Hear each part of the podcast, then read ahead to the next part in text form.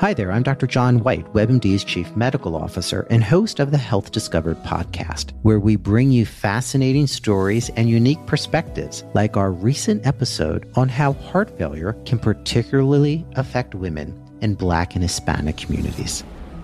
We've documented it time and time again. She was young, she was Black, she was a woman. No one expected her to look like the face of heart failure. When you don't look like what someone expects, that's going to lead to delays in diagnosis. We all have to take this constellation of symptoms, treat it the same each and every time, whether it's a young person, a black person, a woman. If someone presents to me with my heart racing and feeling winded, I need to get an echocardiogram 100% of the time, regardless.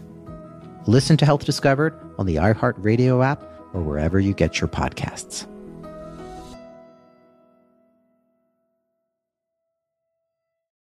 Bene, eccoci a un nuovo video. Oggi proverò a rispondere a una delle domande più frequenti che mi fanno le persone sul web, ma anche diciamo nel mondo reale, ovvero i cannabinoidi, la marijuana, l'hashish, THC, CBD, insomma l'ambito della cosiddetta cannabis ad uso terapeutico può essere utile nel trattamento dei disturbi d'ansia e dei sintomi d'ansia correlati ad altri disturbi? Ok, prima di dirvi quello che penso a riguardo di questo tema, ma come sempre utilizzando risorse scientifiche, medico-scientifiche basate sulle evidenze, mi voglio presentare. Sono Valerio Rosso, sono uno psichiatra e psicoterapeuta e blogger scientifico da diversi anni. Infatti mi sto occupando di divulgare sul web i temi della psichiatria e delle neuroscienze, con il fine di passare informazioni utili e precise alla gente e comunicare con colleghi medici e psicologi. I temi di cui mi sono occupato più frequentemente nel corso degli ultimi anni sono stato il disturbo bipolare, l'ADHD nell'adulto, il ruolo del microbioma in psichiatria e il grande tema della psichiatria digitale, un'area delle neuroscienze a cui io tengo molto con tutti i suoi risvolti risvolti di comunicazione online, terapie digitali, digital biomarkers e utilizzo dell'intelligenza artificiale e dei big data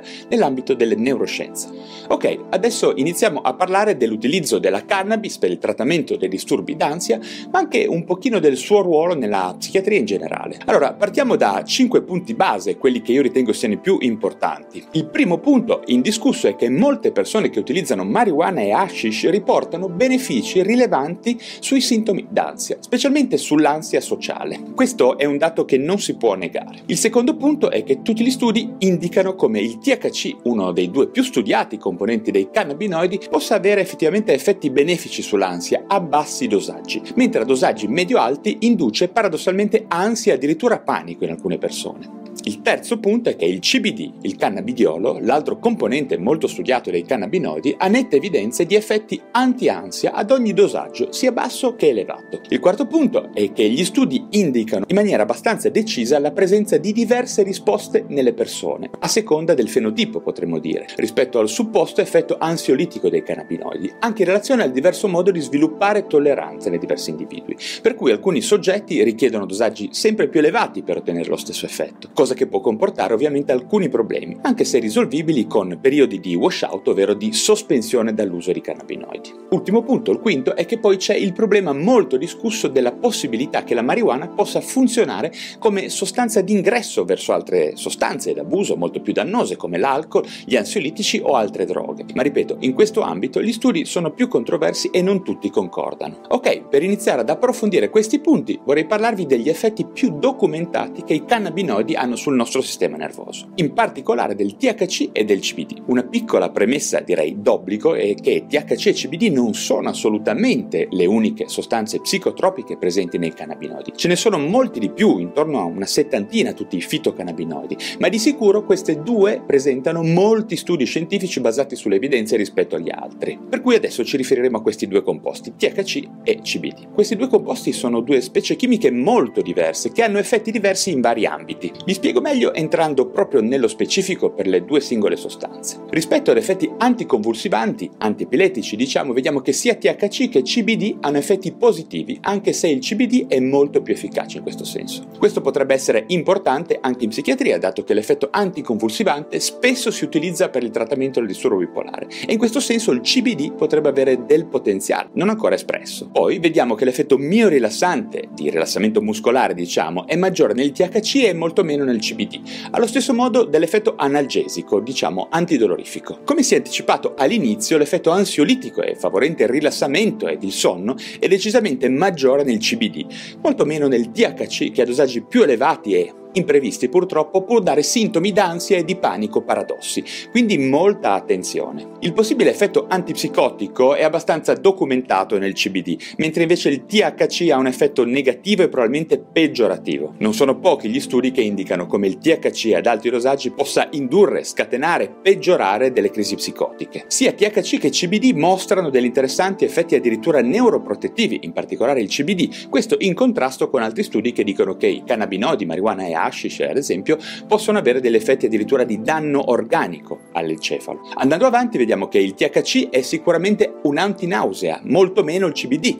Allo stesso modo il THC dà sedazione e favorisce maggiormente il sonno, sempre a bassi livelli ovviamente, mentre il CBD non ne ha e quindi non dà mai sedazione. Quindi vedete che hashish, marijuana, cannabis terapeutica, come vogliamo chiamarla, ha al suo interno effetti diversi sulla base del rapporto THC e CBD e della loro concentrazione specifica. Questo è molto importante in primis primis per via del fatto che se un individuo utilizza dei cannabinoidi presenti sul mercato nero, corre il rischio di assumere sempre più THC rispetto al CBD, dato che nel corso degli ultimi anni le organizzazioni illegali che gestiscono lo spaccio della marijuana hanno selezionato geneticamente delle varianti sempre più potenti rispetto alla concentrazione di THC, che è poi l'elemento che fornisce l'effetto ludico, diciamo, di sconvolgimento, di abuso più ricercato e che dà maggiormente tolleranza, quindi molto più interessante per il mercato nero perché gestisce le attività criminali intorno a queste sostanze sostanze. Tutto questo a discapito della concentrazione del CBD che sta in realtà anche un pochino scendendo nelle ultime generazioni di marijuana. Quindi molta attenzione, molta attenzione a questo aspetto. Poi, ritornando allo specifico dell'utilizzo della cannabis nei disturbi d'ansia, vediamo che la risposta soggettiva è molto varia e richiede attenzione non tanto nell'utilizzo del CBD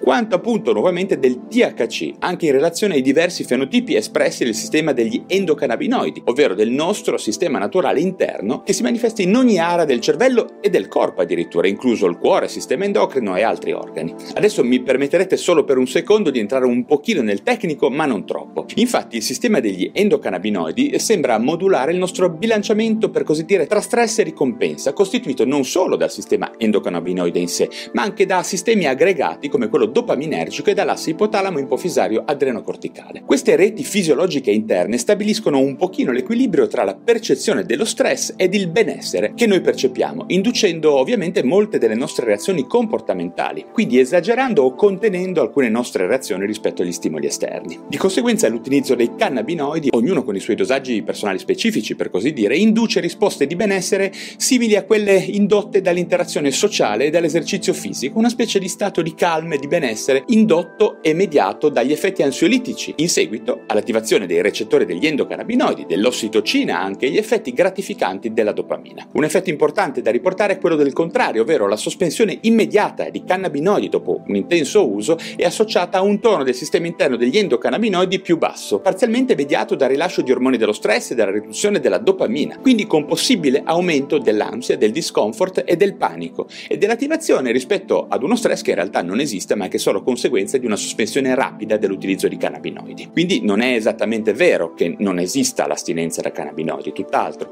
anche se ovviamente di natura molto diversa rispetto a quella di altre sostanze. Per finire, con gli effetti specifici dei cannabinoidi sui disturbi d'ansia, vediamo che ci sono molte ricerche e studi a riguardo che confermano l'effetto ansiolitico del CBD a diversi dosaggi e del THC a bassi dosaggi, quindi questo è un dato inequivocabile. Sebbene non ci siano ancora indicazioni dei disturbi d'ansia in Italia e nel mondo all'utilizzo della cannabis, per quello che riguarda tutti gli altri utilizzatori per altre patologie, c'è stata una produzione di dati scientifici abbastanza inequivocabili della sua utilità nel disturbo d'ansia generale generalizzato nell'ansia sociale, nelle fobie specifiche, paura del volo, dell'altezza, degli spazi chiusi, eccetera, e nella possibilità di curare l'insonnia in maniera molto più sicura che rispetto ai normali ipnotici, benzodiazepinici, con i limiti del fatto che il termine cannabis terapeutica in realtà si riferisce ad un insieme di sostanze che, come avete capito, hanno effetti diversi, alle volte sinergici, alle volte molto meno. In sintesi, gli effetti della marijuana sui disturbi d'ansia sono complessi, anche se in generale si possono definire per lo più positivi, in particolare per quello che riguarda il CBD, il cannabidiolo cannabidiolo. Resta ovviamente il problema del fenomeno della tolleranza, anche se questo è più marcato sul THC che sul CBD. Quindi in sintesi il problema è quello di utilizzare un giusto dosaggio di THC e CBD, un giusto rapporto THC e CBD, che purtroppo non è così frequentemente corretto nelle varianti d'abuso della cannabis ed è difficile calcolarlo sulla base di quelli che sono le varianti genetiche di cannabis presenti sul mercato nero. Bene, spero di esservi stato utile, di essere stato preciso e comprensibile. Se vi interessano questi temi della psichiatria e delle neuroscienze, datemi un like al video ed iscrivetevi a questo canale. Andate anche a dare un'occhiata al mio blog e al mio podcast Lo Psiconauta su iTunes e su Spotify. Grazie davvero della vostra attenzione e alla prossima. Judy was boring. Hello. Then Judy discovered ChumbaCasino.com. It's my little escape. Now Judy's the life of the party. Oh, baby, Mama's bringing home the bacon. Whoa, take it easy, Judy. The Chumba life is for everybody. So go to ChumbaCasino.com and play over 100 casino style games. Join today and play for free for your chance to redeem some serious prizes. ChumbaCasino.com. No purchase necessary. Void where prohibited by law. 18 plus terms and conditions apply. See website for details.